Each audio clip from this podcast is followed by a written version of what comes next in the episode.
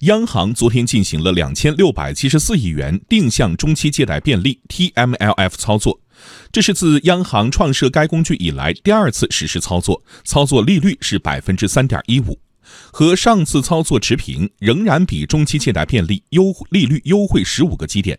央行为何选择在此时投放定向中期借贷便利资金？将对货币市场产生哪些影响？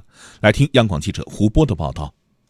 央行指出，二零一九年二季度定向中期借贷便利，也就是大家所俗称的 TMLF 操作，操作对象为符合相关条件并且提出申请的大型商业银行、股份制商业银行和大型城市商业银行。操作金额确定为两千六百七十四亿元，操作期限是一年。到期可以根据金融机构需求续做两次，实际使用期限可以达到三年。央行为什么选择在这个时段投放这笔资金？将对货币市场产生哪些影响？交通银行首席经济学家连平分析，在目前这个阶段投放呢，当然首先还是一个定向的支持小微金融的需要，目的还是为了降低小微企业的融资成本。这个数量啊，两千多亿，应该说也不是一个很小的数字，但也不大。对于当前的市场的流动性状况来说呢，不会有太大的影响。货币政策确实是要保持一个叫松紧适度，也不宜再过多的投放这个流动性，但是呢，又要保持逆周期调节这样的一个政策的要求。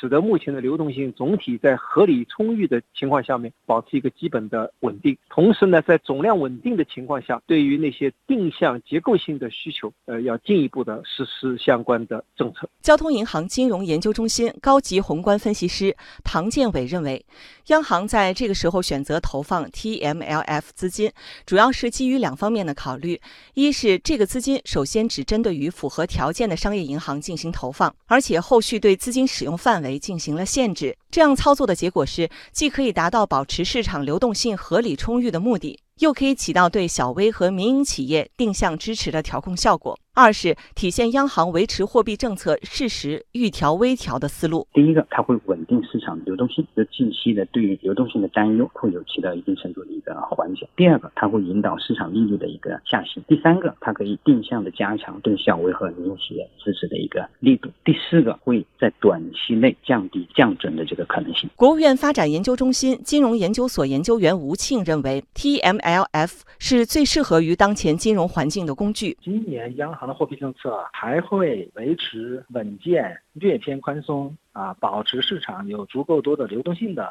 这种基调。但是呢，也不会大水漫灌，也不会让这个流动性过多。现在这个货币市场利率维持在比较低的水平，这也是我们的这个货币政策操作的一个结果。那么这个结果呢，是有利于今年的宏观经济目标的实现的。